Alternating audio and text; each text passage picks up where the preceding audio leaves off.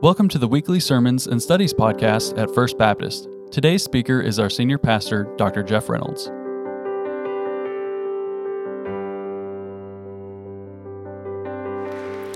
Let's pray together. Father, we do praise you. We sing Hosanna, crying, Lord, bring your salvation.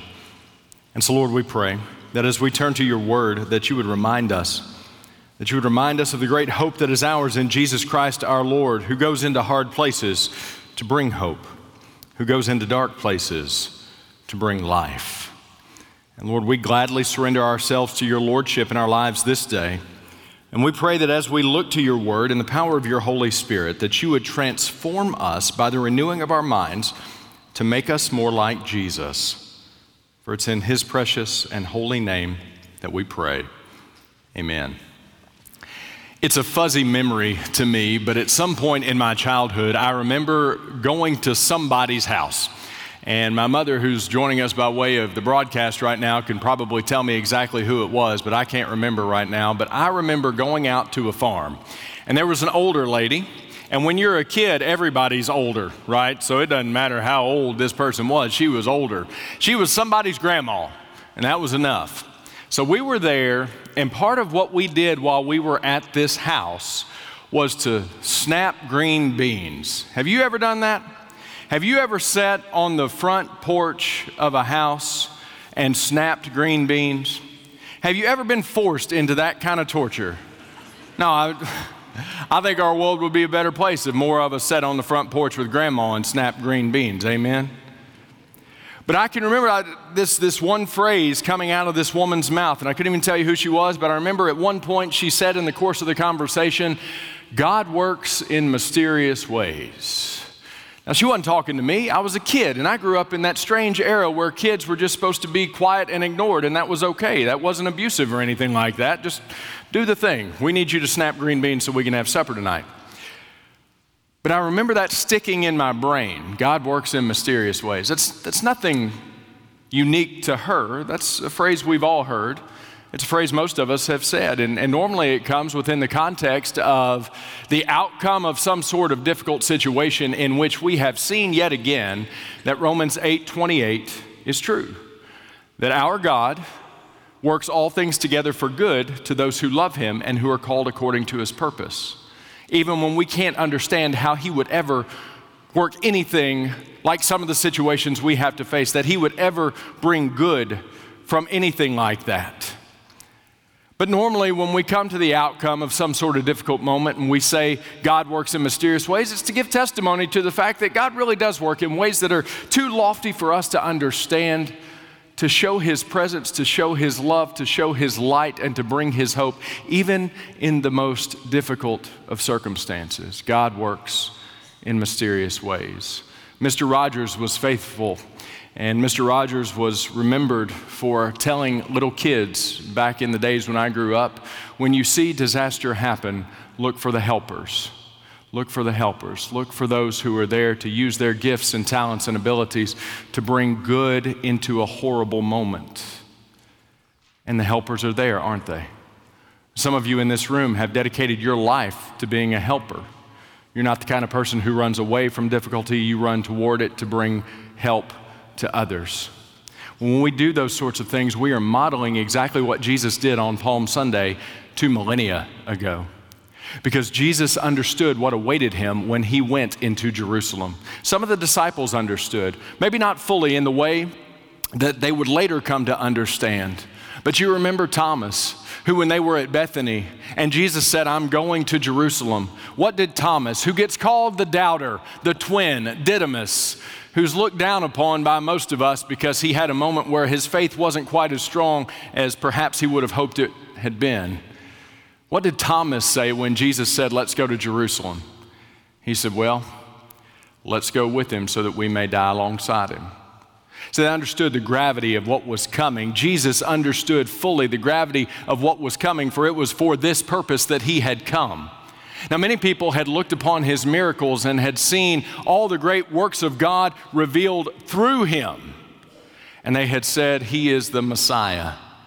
One of the most famous declarations of that truth came in a town called Caesarea Philippi, from Peter speaking on behalf of the disciples when Jesus said, Who do you say that I am?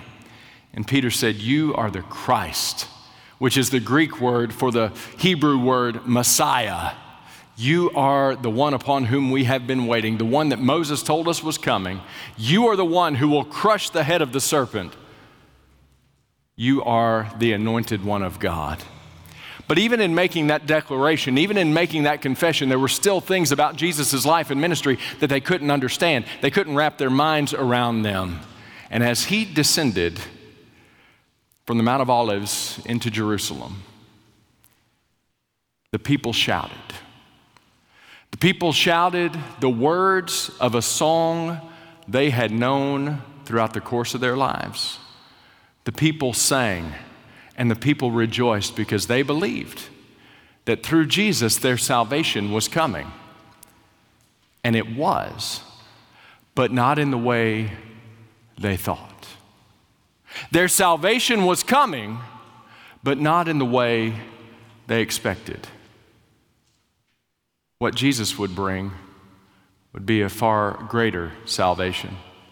A salvation not just over the oppression of a regime under whose pressure they had to live, but a salvation over enemies that live outside of the realm of what we're able to see. A salvation over sin, a salvation over death, a salvation over Satan, a salvation over hell. Rome was awful. Satan is worse. And what Jesus was bringing was a deliverance over the captivity that held them captive and that holds us captive. The captivity of Satan, who holds us captive to sin, to steal and kill and destroy in our lives. But Jesus came to make us free. So I want to give you this theme today, if you're taking notes. Jesus revealed the heart of God and Jesus reveals my heart too.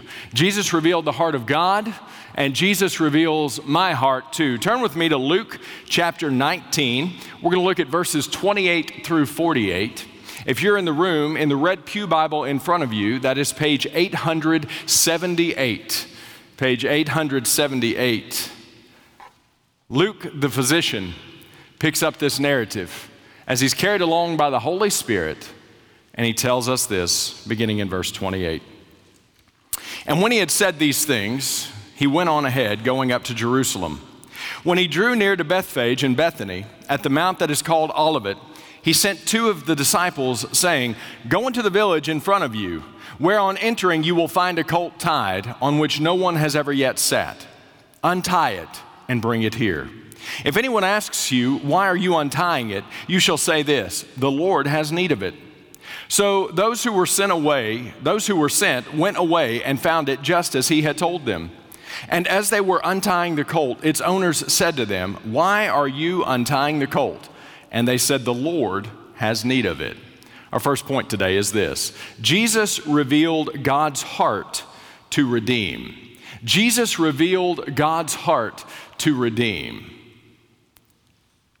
Jesus knew what awaited him in Jerusalem. Nobody else seemed to quite understand that. Thomas had a hint. But Jesus knew what awaited him. So in Luke chapter 9, verse 51, Luke would tell us that when the days drew near for him to be taken up, he set his face to go to Jerusalem. He set his face to go to Jerusalem. And what's beautiful is God word, God's word all works together. The Old Testament, the New Testament, inspired by the Holy Spirit. And what was Luke communicating? Well, Luke was communicating by telling us that Jesus set his face to go to Jerusalem. He was communicating that Jesus was the servant who, in the third of four of Isaiah's servant songs, would set his face like a flint to do that for which he had come. Isaiah chapter 50, verses 5 through 7 says, The Lord God has opened my ear, and I was not rebellious. I turned not backward.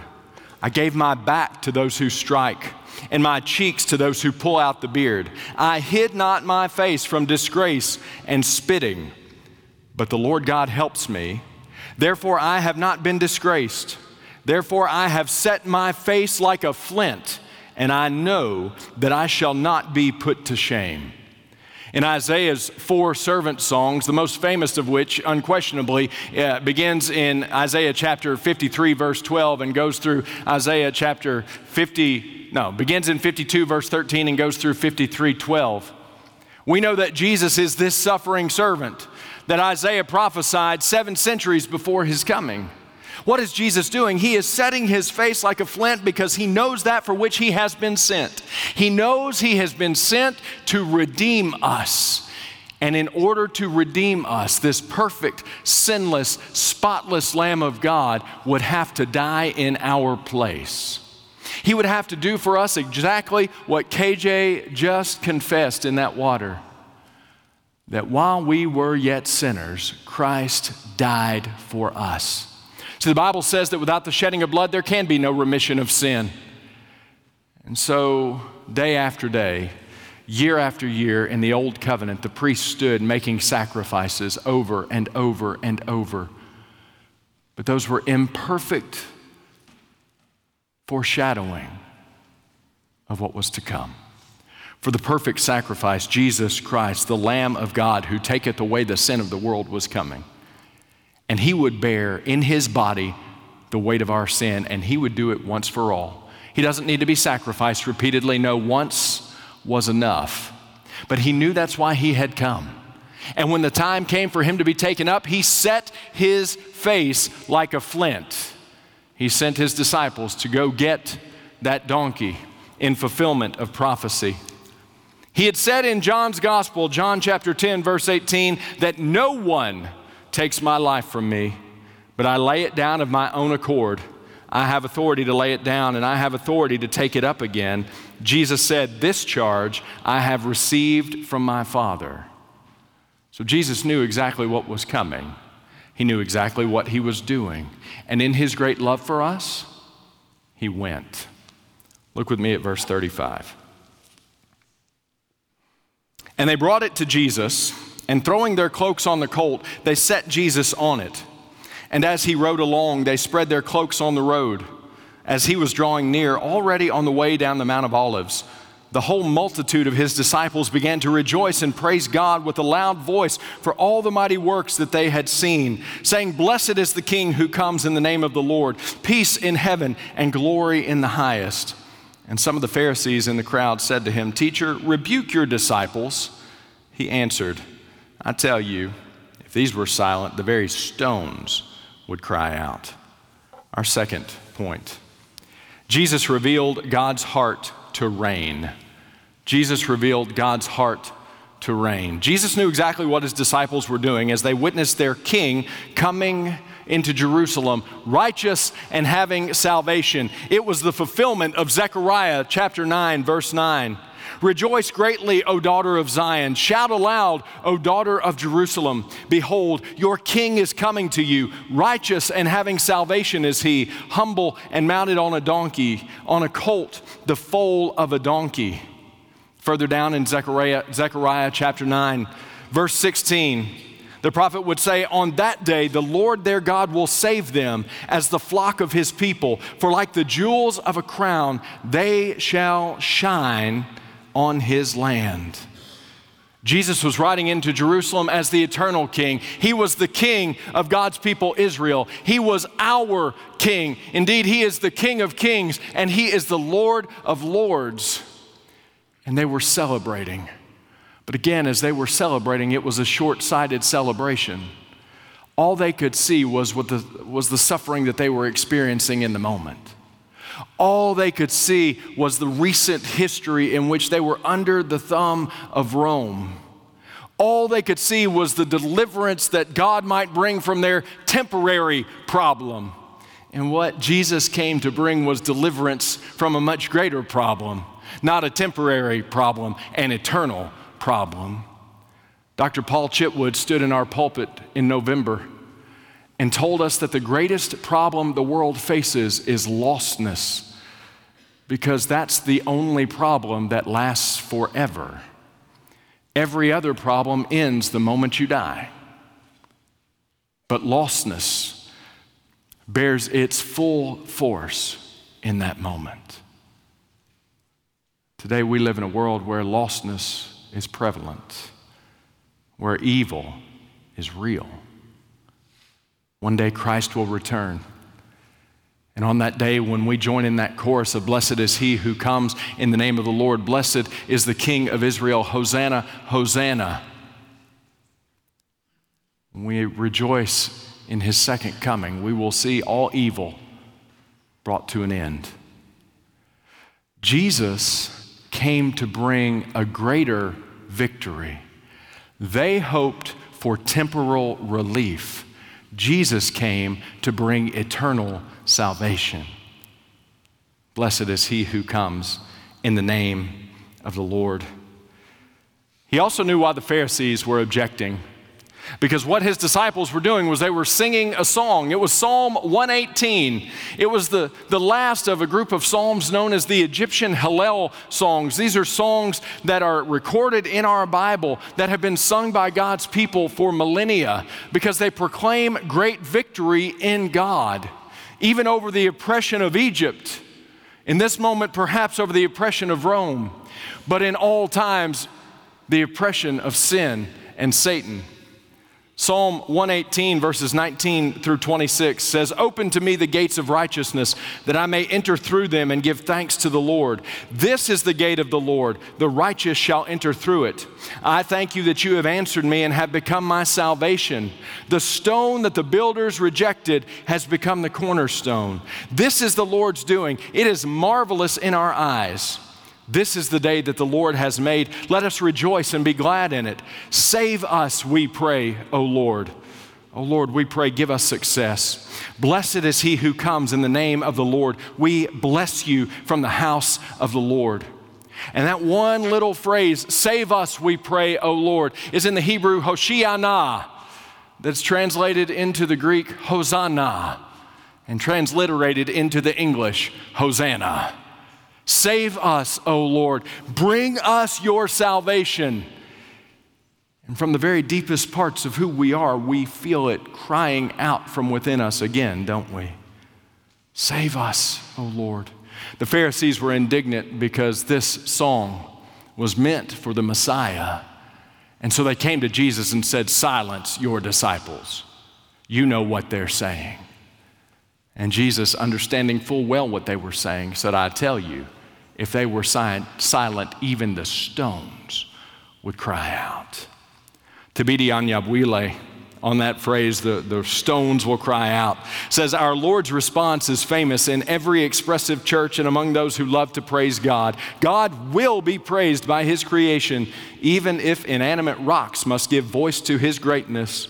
The rocks will cry out. The trees will clap, according to Isaiah 55 12. The mountains will skip and sing, according to Psalm 114, verses 4 and 6, and Isaiah 55, verse 12. The sky will proclaim his handiwork, according to Psalm 19, verse 1. Everything that has breath will praise the Lord, according to Psalm 150, verse 6. So we don't have to join in the chorus of praise, but we choose not to to our own detriment. Because even if we don't praise the Lord, even the stones will cry out. And the Pharisees were mad because they understood what the disciples were saying. Jesus did too. But Jesus understood who he was more than the Pharisees ever could, could hope to. Jesus understood who he was more than his disciples ever could hope to. Jesus understood his identity, so he went in to Jerusalem.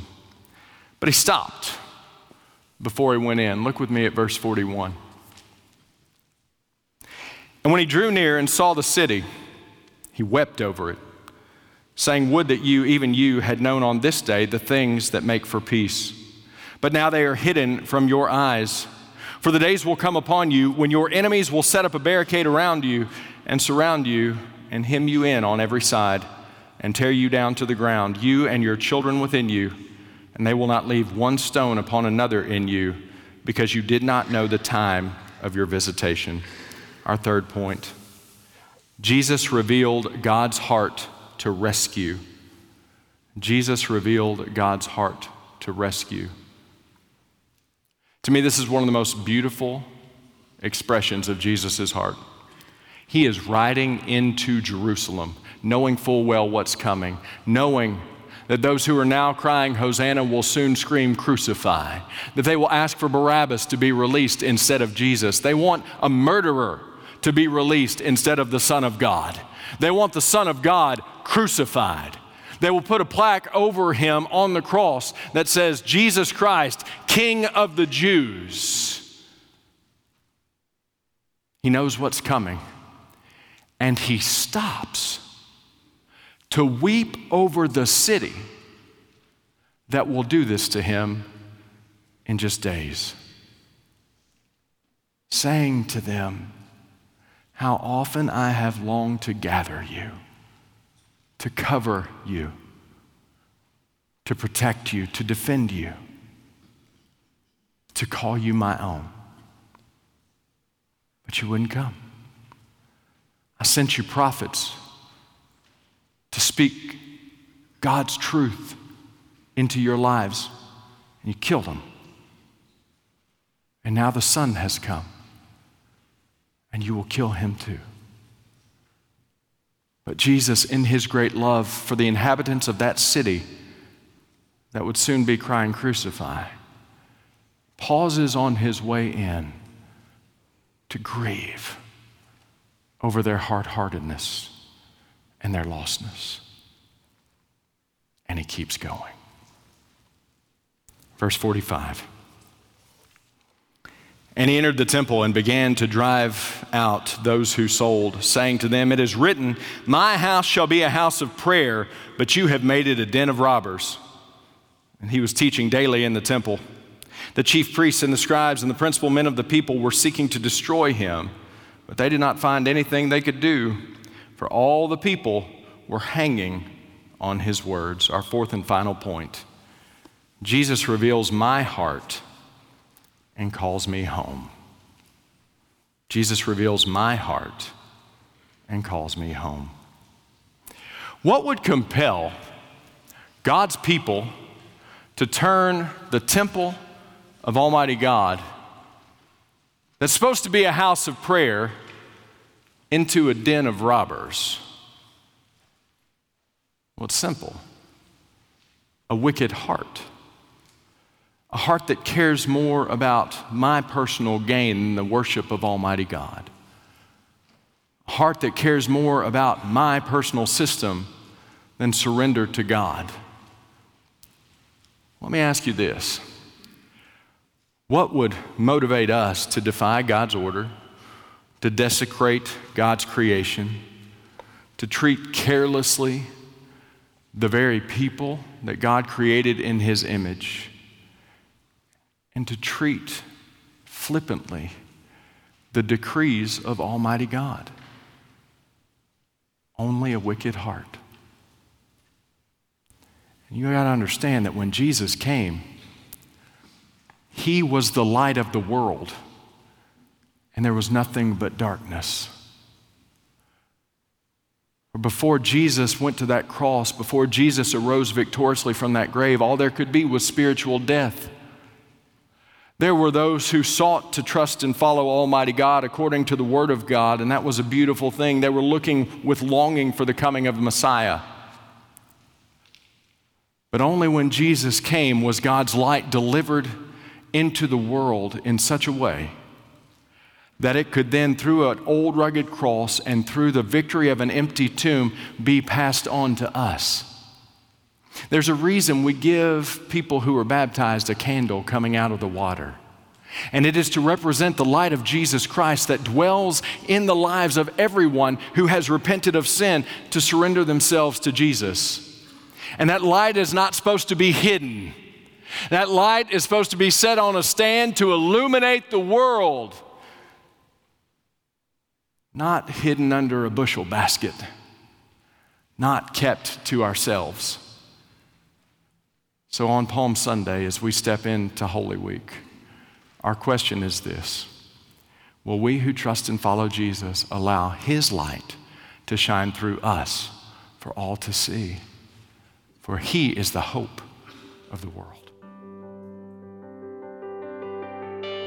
Thank you for listening, and we hope you'll join us next time. We'd love to connect with you. just email connect at firstbaptistbg.org or call 270 842 0331.